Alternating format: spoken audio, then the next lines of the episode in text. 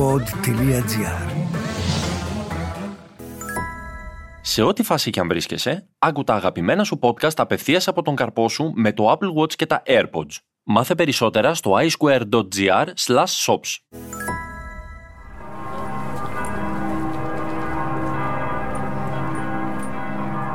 Το να ζεις από μικρό παιδί σε επαρχία είναι ευλογία. Το να ζεις το Πάσχα στα Τρίκαλα είναι επίσης ευλογία. Το σύνθημα ότι μπαίνουμε σε πασχαλινούς ρυθμούς το έδινε η μητέρα μου, τουλάχιστον μια εβδομάδα πριν κλείσουν τα σχολεία. Έπρεπε να σπρίσουν την αυλή. Πάσχα χωρίς ασπρισμένη αυλή δεν υπήρχε πιθανότητα να γίνει. Επιστρατευόταν ο τεχνίτης, ο μπαμπάς, οι γείτονες και όποιος άλλος είχε ευχαρίστηση. Έπιανε ο καθένας και από μία βούρτσα και σε χρόνο ντετέ όλα γίνονταν άσπρα. Κάθε αυλή είχε και μία πασχαλιά. Αφήστε που άνθιζαν όλα τα λουλούδια που είχε φροντίσει να φυτέψει η μαμά με υπολογισμένες παρακαλώ ημερομηνίες για να βγάλουν λουλούδια το Πάσχα. Κάθε αυλή και μια ανθοκομική έκθεση, χωρίς υπερβολή. Η πρώτη μεγάλη στιγμή του Πάσχα ήταν τα κάλατα του Λαζάρου. Και ναι, είμαι περήφανη που ήμουν Λαζαρίνα. Η μαμά μου έραβε το φόρεμα. Μια χρονιά κίτρινο, άλλη μια κόκκινο, την επόμενη μόβι μπλε, ανάλογα με τις διαθέσεις της. Και έπρεπε να στολίσω και το καλαθάκι, το οποίο έπαιρνα μαζί μου. Έπρεπε τα λουλούδια να είναι ομοιόμορφα, πλεγμένα σε σειρά και το καλαθάκι να είναι όλο λουλουδιασμένο. Η Λαζαρίνα, εγώ δηλαδή, φόραγε τα καλά της, έδαινε τα μαλλιά λογουρά και κρατώντας το καλαθάκι μαζί με τα άλλα κορίτσια της γειτονιάς, πήγαινε πόρτα-πόρτα και τραγουδούσε «Ήρθε ο Λάζαρος, ήρθαν τα βάγια, ήρθε η Κυριακή που τρώνε τα ψάρια». Γεμίζαμε το καλαθάκι με κουλούρια, καραμέλες, σοκολάτες και λεφτά. Δραχμές τότε. Και έρχονταν η Κυριακή που τρώνε τα ψάρια, η Κυριακή των Βαΐων δηλαδή, και το σπίτι και όλη η πόλη έμπαινε σε ρυθμούς Πάσχα. Μεγάλη Δευτέρα. Από το πρωί οι τελευταίες συνεννοήσεις για το αρνί που θα ψήσουμε την Κυριακή. Αν δεν ήταν είκοσι πέντε κιλά και από κοπάδι διαλεχτό, ούτε που το συζητούσε ο πατέρας μου.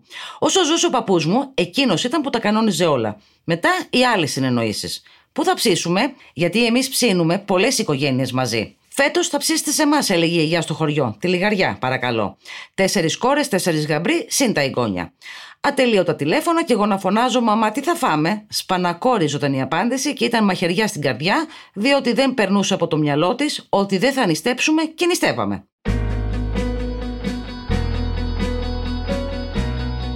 Κάθε απόγευμα στην εκκλησία, όλη τη μεγάλη εβδομάδα. Όλη η πόλη εκτός από αυτούς που δούλευαν. Θυμάμαι ότι είχα για χρόνια μαζί μου το βιβλιαράκι που είχε λέξη-λέξη την κάθε λειτουργία. Από την Μεγάλη Τρίτη άρχιζε το καθάρισμα στο σπίτι. Ήταν και μεγάλο, το σπίτι εννοώ. Μεγάλη Τετάρτη έπρεπε το πρωί να πάμε εκκλησία για να μυρωθούμε. Και βάφαμε αυγά.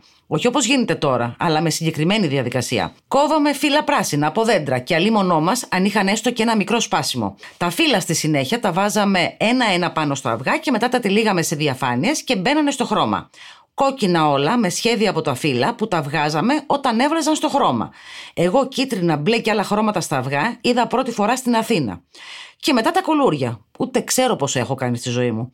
Μύριζε όλο το σπίτι και η γειτονιά μαζί. Μαμά, να φάω ένα. Όχι, απαντούσε, διότι να θυμίσω, νηστεύαμε. Και τα έβαζε σε πιατέλες και υπήρχε πάντα η σιωπηρή εντολή: θα φάτε το Μεγάλο Σάββατο. Μεγάλη Πέμπτη, Σταύρωση του Χριστού στην εκκλησία και ήμασταν εκεί από νωρίς. Όταν τελείωνε η λειτουργία, ξεκινούσε ο στολισμός του επιταφείου. Απλός αλλά εντυπωσιακός. Με λουλούδια, κυρίως μοβ και άσπρα. Την επίβλεψη την είχε η κυρία Ντίνα. Και όλα τα κορίτσια έπρεπε να ακολουθούν τα όσα έλεγε. Δίπλα-δίπλα τα λουλούδια και έπρεπε να είναι καλά στερεωμένα, γιατί μπορούσε κάποιον να φύγει. Και την επόμενη μέρα στην περιφορά και μετά στην κεντρική πλατεία. Αυτός είναι ο ωραιότερος επιτάφιος. Μπράβο σας, μας έλεγαν, και του χρόνου.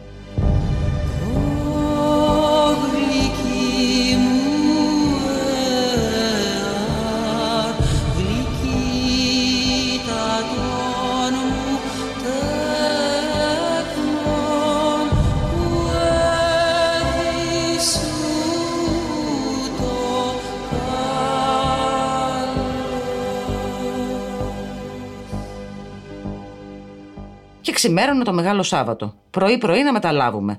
Αλλά για να φάμε κάτι μη νηστίσιμο, ούτε λόγος. Τα στραβά μάτια μόνο για κουλούρια. Να γίνει η Ανάσταση, μας έλεγε η μαμά, και μετά. Οι δουλειές έπρεπε να τελειώσουν μέχρι το μεσημέρι. Να κάνει η μητέρα τη μαγειρίτσα, να τυλίξει το κορέτσι, να έρθει το αρνί για να σουβλιστεί. Και μετά φορούσαμε τα καλά μας και πηγαίναμε στην Ανάσταση. Για να καταλάβετε, μία φορά που τόλμησα να πάω με αθλητικά, η μητέρα μου έκανε πως δεν με ήξερε. Η καλύτερη Ανάσταση σε μοναστήρι στα Μετέωρα, στον Άγιο Στέφανο. Νόμιζα ότι θα πιάσω άστρο. Και μετά το φαγητό. Τη λέω την αμαρτία μου. Μαγειρίτσα δεν τρώω, οπότε η μαμά έβαζε και ένα κατσικάκι στο φούρνο για το κορίτσι. Και η Κυριακή του Πάσχα.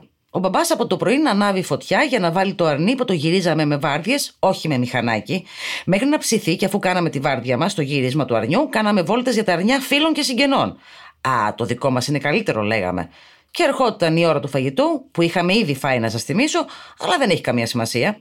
Αυτό είναι το Πάσχα των παιδικών μου χρόνων. Πάσχα ευλογημένο. Χαίρομαι που έχω αυτές τις αναμνήσεις και τις θυμάμαι με μεγάλη αγάπη. Καλό Πάσχα σε όλους σας.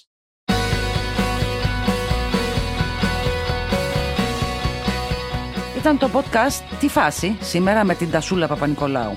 Στους ήχους ο Μάριος Πλασκασοβίτης.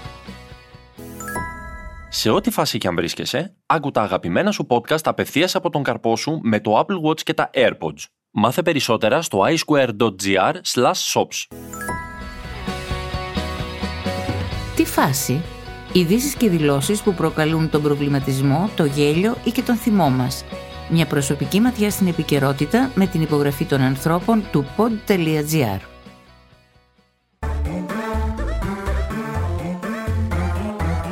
pod τελεία τζι αρ. Το καλό να ακούγεται.